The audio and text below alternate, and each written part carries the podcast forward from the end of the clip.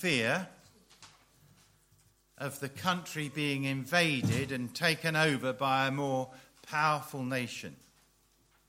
And without a thought for God, political leaders are trying to protect themselves by making alliances with other endangered countries. They're on war alert.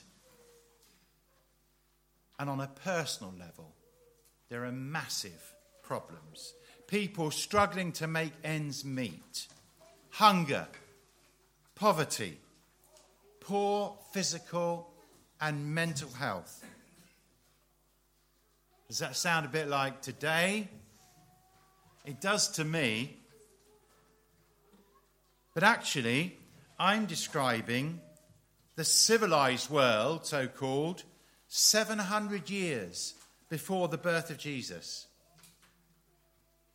And the prophet Isaiah spoke into this chaos all those years ago. He said the darkness of the time would turn to light, as Steve's just read.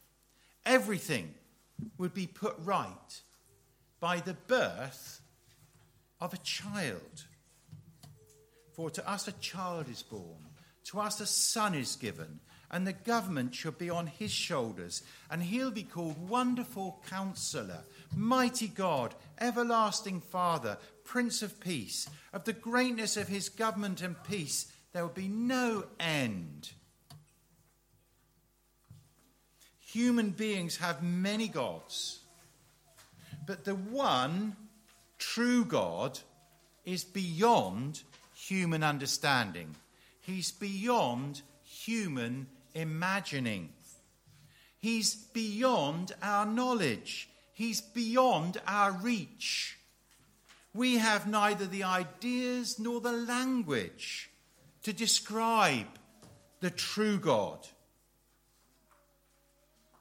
And our ideas of him are faulty. We can only know the true God if and when he shows himself to us. And he does. And Isaiah 9 6 that we've read is one example of how God shows himself to us through the prophet. It's also a huge surprise. Who'd think that a child would govern the world? What human being would have that idea? These words say that a child, a son, will govern the world. Not a Hitler or Churchill, not a Putin or Zelensky, not a Trump or a Biden, thankfully, not a Sunak or a Starmer, not an Israeli prime minister or Hamas. No, the government will be shouldered by a child, a son. And since the knowledge of Jesus has spread through our world, I suggest it's very difficult to argue that this verse refers to anyone else but Jesus. 700 years before the coming of Jesus, Isaiah announces his birth. He says he's wonderful counselor.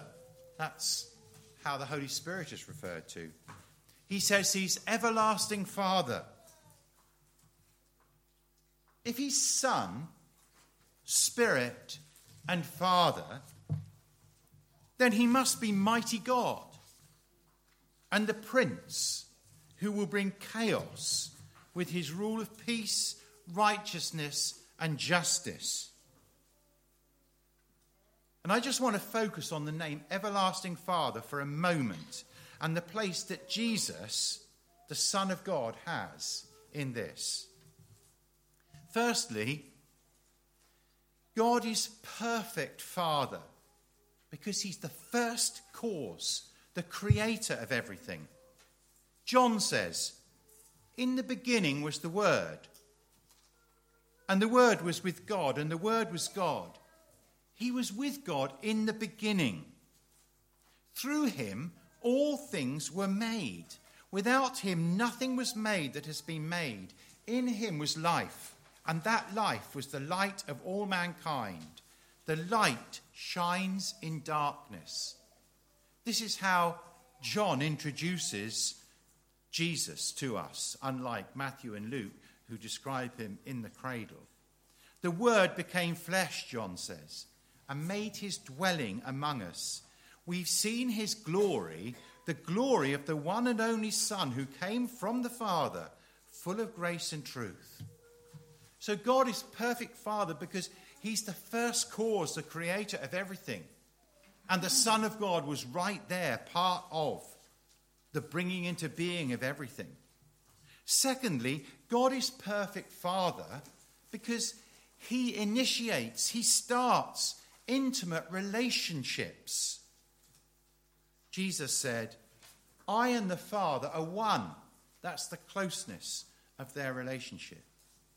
He said to his followers, If you really know me, you will know my Father as well.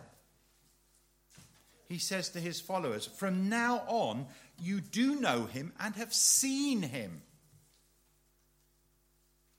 And then he says, On that day, you will realize that I am in my Father, and you are in me, and I am in you. So that the followers of Jesus become intimately involved with the Father. And of course, there's a mystery in this. And then, thirdly, God is seen as the perfect Father in the story that Jesus tells about the perfect father. It goes like this A father had two sons. The younger son asked his father for a share in the estate. Now, please, dad. Generously, the father gave it to him. So the son goes into a foreign country and spends the lot on wild living and parties, famine, hits the land. The son has nothing. So he gets a job on a farm where he looks after the pigs, a Jewish lad looking after pigs. You can't get lower than that. He starts to dream about home. His father's servants are far better off than he is now. He decides he's going to go back. And he practices his return speech on the way Father, I've messed up. Please forgive me. I deserve nothing, but I'd love to join the servants and work for you. Father's heart was broken when his son left. He longed for him to return. Every day he gazes down the lane in hope and now, this evening, he sees his broken boy come round the distant corner. His heart bursts with love and joy. He runs down the lane, his arms open to embrace his son. Words don't matter. Redemption, rejoicing, celebration. Jesus says that's just how the everlasting Father feels when one person turns to him. So, as everlasting Father, God watches over his children. He makes himself known in his Son, whose birth we celebrate at Christmas. The Father made us, He loves us, He knows what's best for us, He knows our needs before we ask, He cares massively. And he wants to be in close relationship with each one of us. But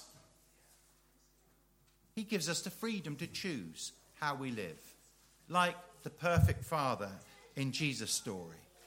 He's come to us in his Son, he's sacrificed himself for us. He waits and longs for us to come to him to give ourselves to Him, to become His heart, His mind, His hands, His feet.